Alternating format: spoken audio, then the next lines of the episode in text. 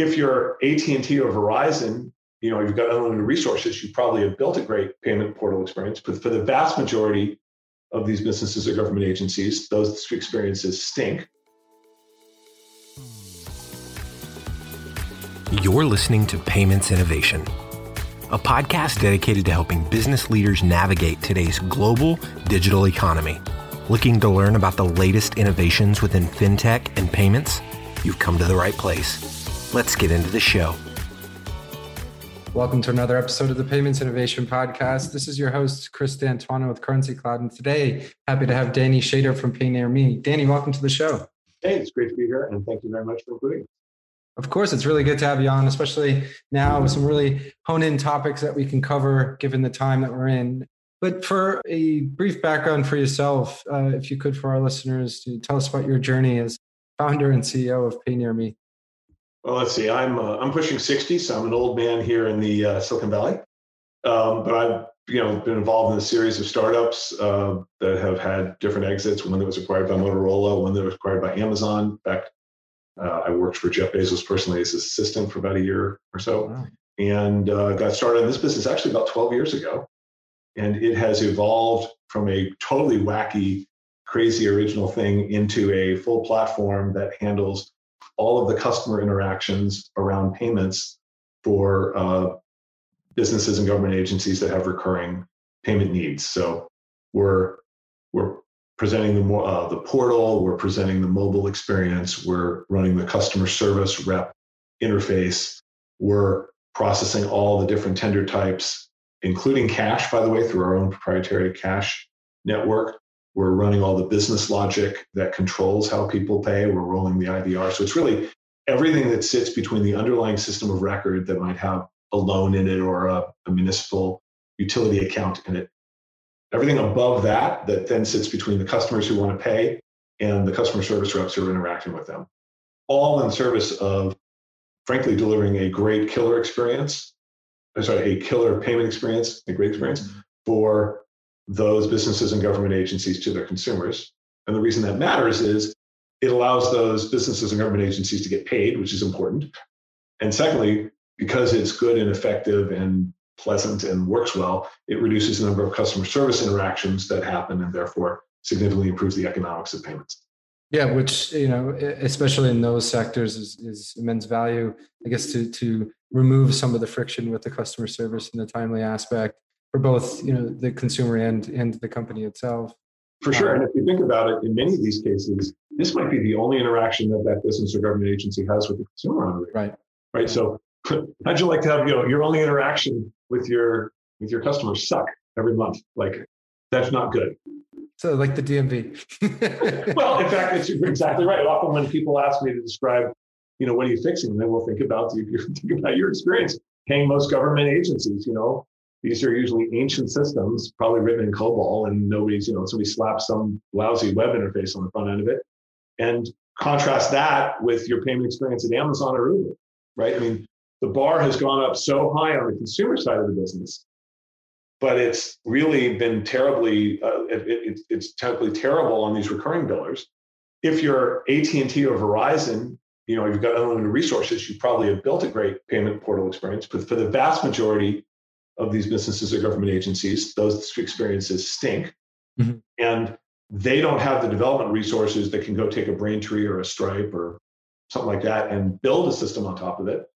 Uh, and whatever limited resources they've got, they probably need to apply to things that, that are unique to that to that entity's uh, business operations. Right. So that leaves as a second fiddle, you know, you know, to, something that nobody cares about. This payment experience, which in fact is fundamental.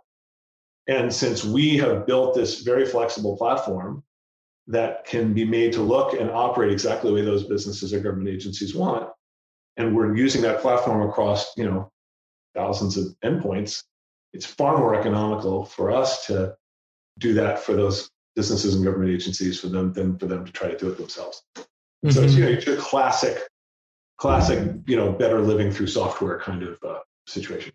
Yeah, it is, and and I guess touching on the the industries that you guys are are are serving today, um, it, it brings up, I guess, our first point, which is pretty relevant with the the, the pandemic and it's probably giving uh, the momentum to digital payment solutions, especially in the sectors that that you mentioned.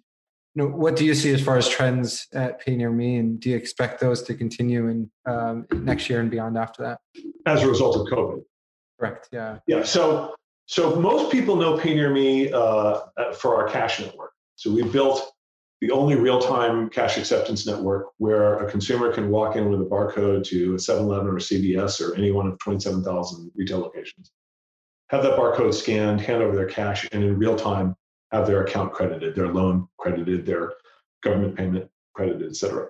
So we get a lot of phone calls from businesses and government agencies that want to close their payment windows because they don't want to expose their employees to COVID. Right. And uh, so that's been a huge driver of introductions. Then we show them the whole platform we've built, and they compare that to typically the mediocre to terrible infrastructure we have in place today. And they're like, hey, that's a really good idea. Let's do that. And so COVID, as a result, for the most part, has been a huge positive driver for us, mostly in terms of introducing companies who might not have thought about us to them. And then they realize what we're doing, and, mm-hmm. and then we win the business. Yeah, so that's a good open door for you guys, obviously, to be able to, as you mentioned, um, give access and, and, opportunity to other areas of, uh, you know, of your platform itself. You know, what what do you think the main drive is behind that? Um, is it the demand uh, because of the, you know the situation that we're in with with the pandemic, or do you see uh, you know time time and time again that um, just the trends were were moving towards digital? In, in oh, clear. Yeah, yeah. So very near term, we're obviously seeing a huge benefit from COVID because of because of the need to outsource cash. But in general, digitization is happening broadly. And right. look, if you are responsible, if you run a mid-sized lender or you're running to municipality, you're hearing all the time about how lousy your payment experience is. So you're itching to upgrade it, most likely. You might be locked into some contract with a lousy vendor you were working with today and you're waiting for that to expire and or you're actively looking today knowing that's going to expire and engaging hopefully engaging us and seeing how great this could be uh, and then choosing to work with us. So those are the those are the two dominant uh, trends that are working in our favor. It just just to, i just want to can't drive home enough the fact that consumers expectations around payment experiences have changed dramatically over the five or six years because of how great experiences are at the commerce sites or in some of these new businesses like Uber or you know places where the where the payment becomes invisible. Mm-hmm. And then you go from that to your government site or your you know mid-sized lender or you know your municipal site and you're like we have this terrible experience and as a consumer you're like why is this so bad mm-hmm.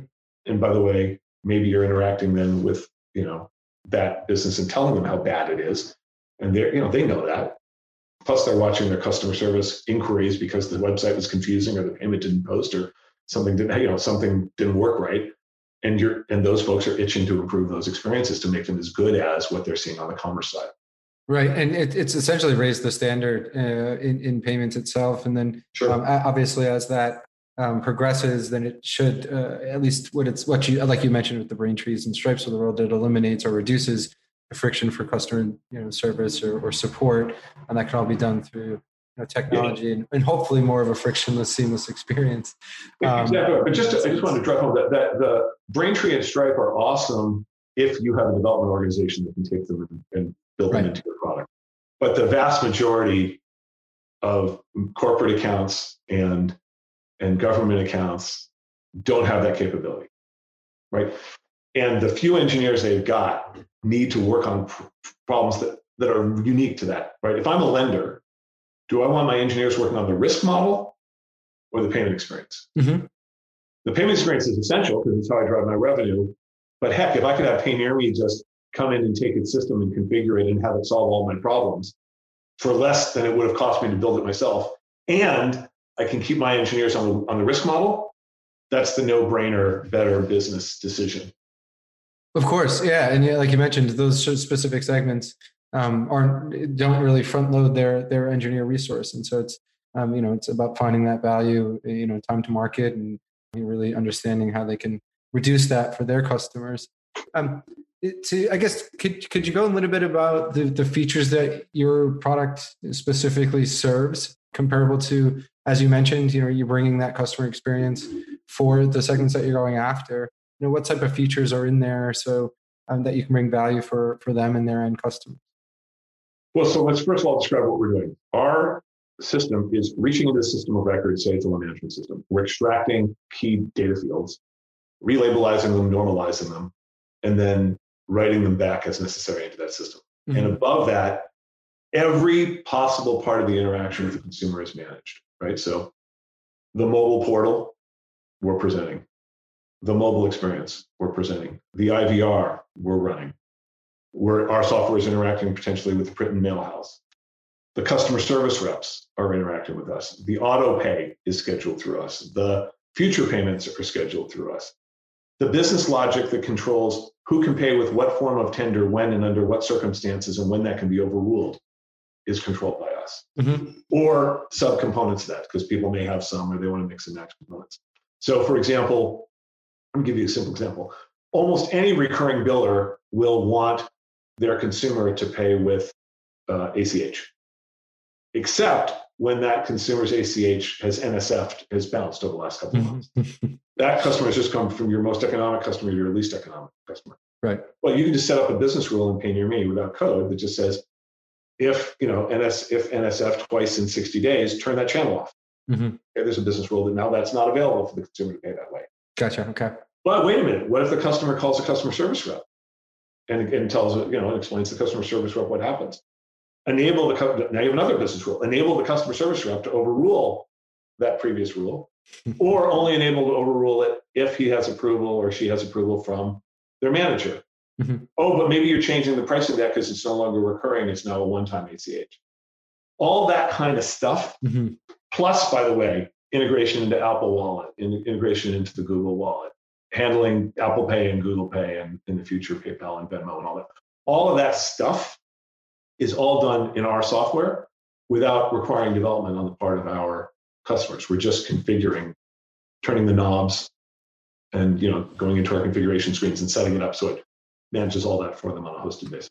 So that brings up a good point. I guess for, for my next point that I wanted to cover is, I guess, one provider versus multiple providers. Now, a lot of those areas or features that you just mentioned, eh, there's a lot of businesses that are juggling multiple different partners to be able to handle, you know, that maybe that ACH pull, um, debit sol- uh, solution, and then then having a risk matrix in the background and all of that. So, um, could you talk about like the the benefits to having one provider versus many? Um, sure. I mean, generally speaking, well, if you have multiple vendors, you've got multiple contracts, you're, you're integrating multiple systems, and of course, you have these terrible problems with when it doesn't work at the interface. Who do you blame? Yep.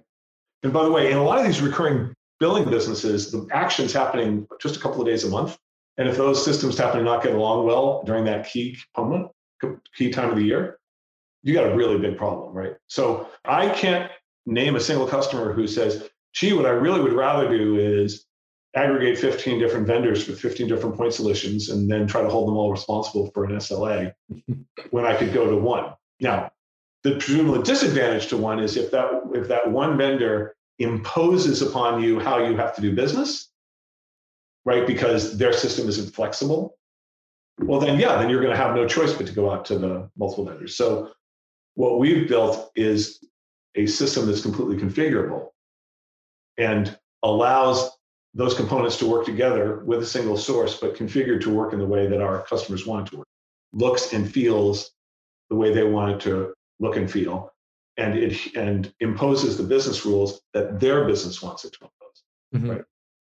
That's the sort of you know high end to the right on the two by two, which is one vendor, super flexible, right?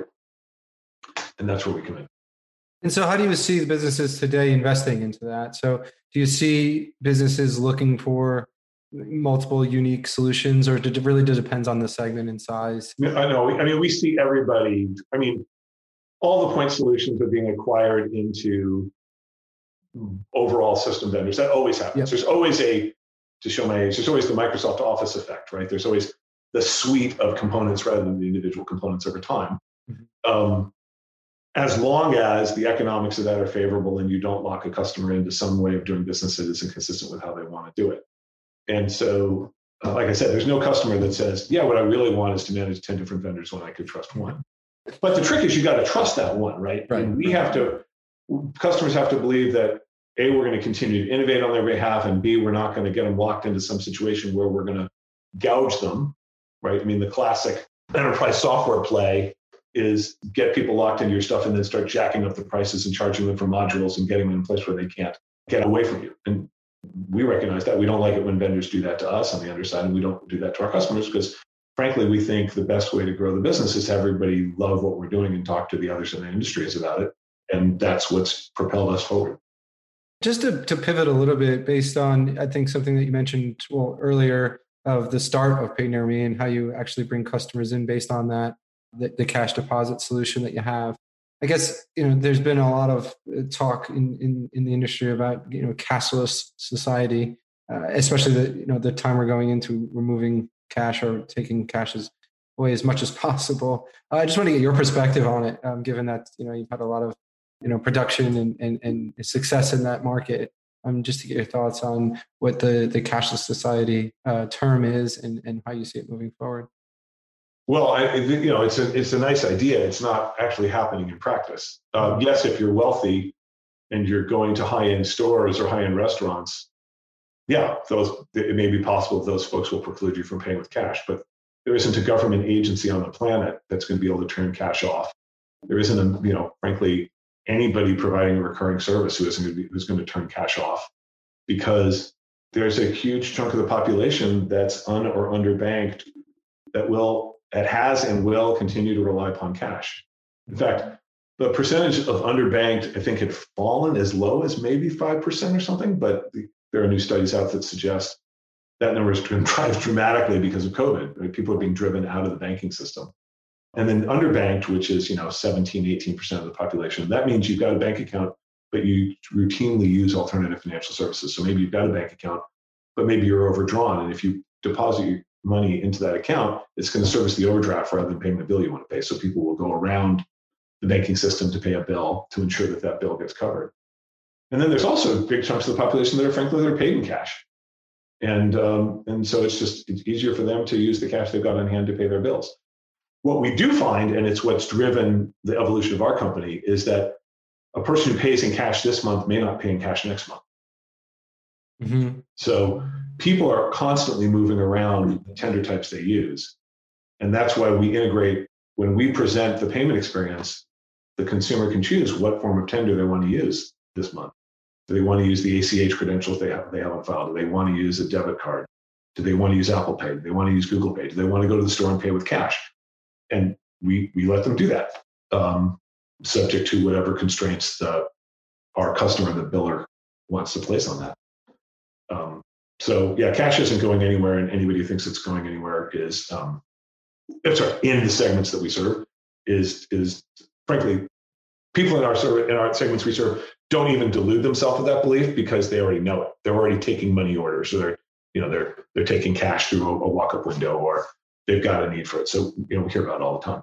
Right. Yeah, and you, you did mention banking um, and and billers, so I'd like to merge that that topic together as well. Um, can you talk about like the trend of the banking and, and sure. the shift from payments from banks with yeah. traditional now moving over to more of a, like biller websites? And yeah, I mean that's a really important point that frankly I probably buried the lead on pointing stuff at the beginning. So, um, you know, I'm old enough that when I first used, when I first wanted to pay bills, I got bills in the mail and I wrote a check mm-hmm.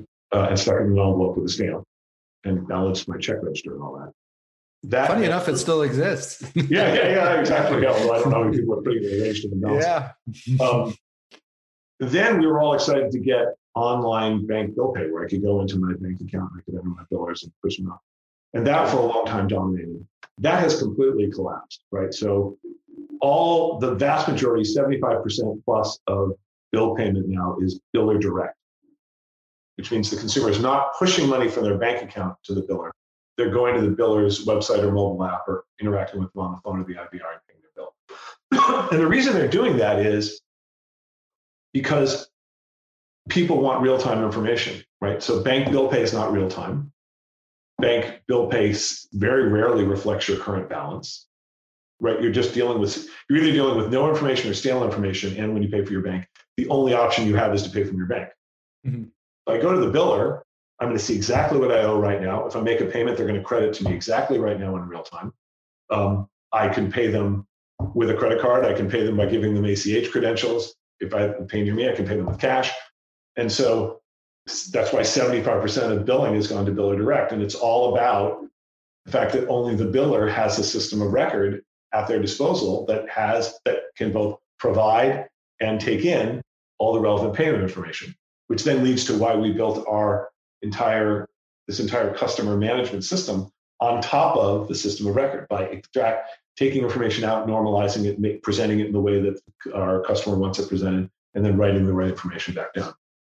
Right. And so to, to, to touch on that a bit, so your product has obviously gone through a, a massive evolution, starting with cash um, and moving it to you know digital ecosystem or platform play yeah. um, specifically where do you see the trends happening in the next two to three years? And then to jump even further than that let's let's give you about a 10 year mark.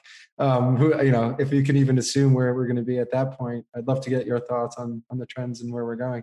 You know my cliche answer is the only constant is change.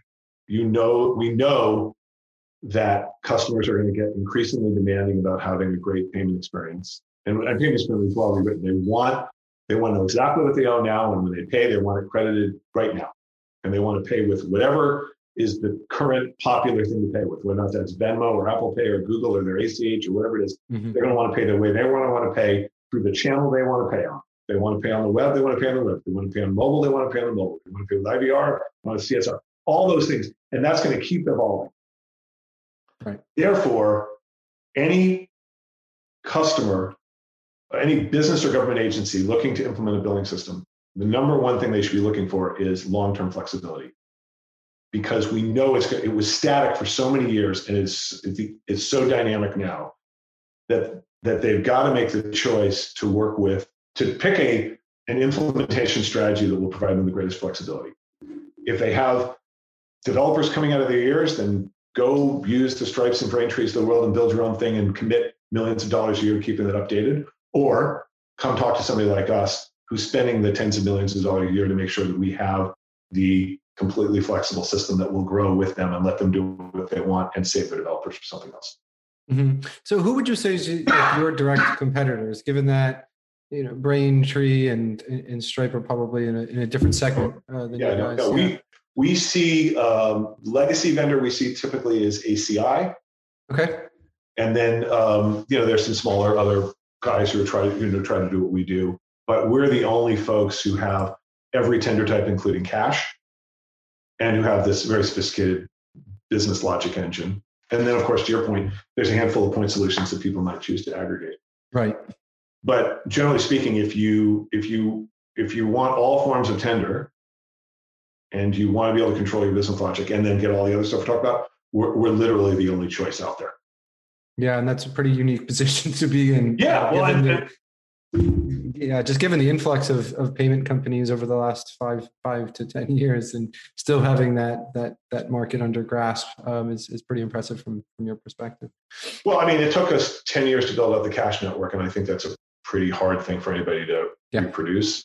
And like I said, in the segments we're in, look, even if cash is only five percent of the receivables, I'm I know it's more than five percent of the cost and more than five percent of the headaches. Yeah. So there's no question uh, about right. that. And then if you're going to automate that, and you know that the people are using cash and playing other tender types, then you know you have to present. You don't want you don't want it to be like pay this way or go to the Western Union agent. Right. Right. I mean that's that's just bad for you and that's bad for your consumer. You want it to be fluid, and yet you, on the on the input side, when you when you the biller or the government agency are credited, you want one settlement file, one reconciliation, that is completely transparent with respect to what form of tender the, ch- the customer chose to pay in that that week. Yeah, and I think the way you've done it, uh, um, specifically, you know, what we see with Currency Cloud is that you know we provide infrastructure to other fintechs and, and provide that cross-border aspect, and we avoid going through the partner route where you, you you can sign on a different partner, and now now you're kind of working with two different models here. I like the way that you guys have done it is that you actually built it yourself, um, and then offer that as an offering rather than introduce a partner to then eh, your oh, customer oh, sure. will have that experience but at the same time now you have to deal with multiple vendors through a partnership um, yeah. so it's about you getting that ownership and, and, providing the most value to your customer that way as well right and while giving them flexibility to do what they want i mean the, the exactly. trick for us would be to make sure that to make sure that our customers that we can serve all their needs, but that they don't feel like they have to. Because if they feel like they have to, they're not going to want to work with us because they're worried they're going to get locked in. Right, right. So you talked about the customers that are using your platform. Can you talk about how they're using you today and the, the types of customers and the success that they're getting from utilizing the platform? Sure. Let's start with an example of cash, for example. You know, OneMain Financial is a big lender, and they they have both an online and a, uh, a physical store presence. And they wanted to move the cash out of their stores, so they moved all of that to us, mm-hmm. and that has resulted in dramatic economic savings to them. And now, you know, we're optimistic that we can do much more for them as they as they move to take care of more. You need more of their platform. And then another really good example is, and we talked about some of this a bit. It's a great. I unfortunately can't use the name, but it's a very successful auto lender who had one of the legacy payments providers for them, and they had reliability problems and user experience problems and inflexibility. And they gave us 90 days to replace the entire system. And so now we run their portal, we run their mobile, we run their IVR, their customer service reps interact with us. We process tender through all the tender types. We populate the mobile wallets for them. They were the ones who came to us. They thought we were going to have to hard code some business logic for things like what to do if a customer bounced on an NSF at Escalate. And it's like, well, we have this as generalized rule, make up as many rules as you want. So now they'll go in and add rules and modify those rules. And you know, sure, 90 days later, they're able to get rid of the legacy players, save save you know an incredible amount of money, improve their payment rates, and that makes a huge difference to them because their ability to maintain access to warehouse loans depends on the performance of the payments of the loans they have in house.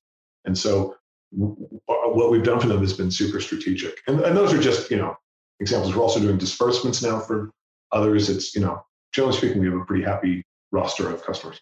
Yeah, and it's two two really good stories there. Just, just out of curiosity, you know, how how do you guys obviously with the product itself, you're providing immense value. How do you win these? Um, do, do, you go in with more of like a return on investment? Do you show over time credibility, all the above? Given that you have so many different features that are beneficial, um, just out of curiosity, like how, how how do you win them over? For sure, yeah, that's a very that's actually a very thoughtful question. It's something we continue to work on. Obviously, the places where we have the greatest success is where we're in a vertical and and either a competitive or non-competitive player in that vertical is envious of what we've done with an existing customer. So gotcha. it's yep. classic, you know, we got our first auto lenders for cash, then we got almost all auto lenders for cash. And then it became you couldn't be competitive as an auto lender if you didn't have Payoneer for cash. And then we went back into those accounts and upgraded them to the full suite. And we're able to do that continually. And that led them the ability to get to personal lenders and other adjacent players. By the way, it turns out the way those operate, those requirements look a lot like how government water agencies and other municipalities work. So we've had tremendous success in there. So it's it, that's one and then two is obviously with such flexibility you want to get down to the core messages that resonate with folks and generally it's about how do we enforce your business rules for all tender types to improve your collection rate and reduce your customer service costs and then. If we can get to the point where a customer does a when we get the customer to do a, a, a product deep dive with us for that at that point it's pretty much game over because mm-hmm. our product yeah. is so superior to um, the alternatives. And you've really covered the two, probably the hardest thing to do. The two of them, I think, in, in, in the business aspect is the credibility and the referenceability. And I think having both credibility, referenceability, and unique capabilities. Nobody else has a cash network that's integrated. Nobody else has business rules. Yeah, differentiator for sure. Yeah, right. And that one that isn't going away. Excellent to transition just as a you know in a personal aspect you know how did you get involved in, in payments itself i know it's you know some time but when could, could you talk about that story for our future payment and innovation uh, listeners hear that sure uh, i mean uh, you know my i got involved back in 1999 my first startup was the company that amazon bought was paypal before there was a paypal so when paypal was called confinity and you had to buy things at ebay by sending them a check we mm-hmm. created a company that originally was going to actually originally was going to be an escrow service for eBay that then became a payment service for that kind of market. And Amazon back in 99 decided it wanted to stop selling just for itself, but enable a platform for third party sellers. Hard to imagine that that's a novel concept at the time. imagine. and the insight they had was, well, you know, Amazon was such a better experience than eBay was. How could they improve the payment? How could they improve the buyer experience vis-a-vis eBay? And one of the obvious things was payments. And so they acquired our company. and uh, we all moved up there and became be- beginning of Amazon Payments. Oh, and that's that, really that was my first payments experience. Very interesting. Yeah. What was what was the name of that company again?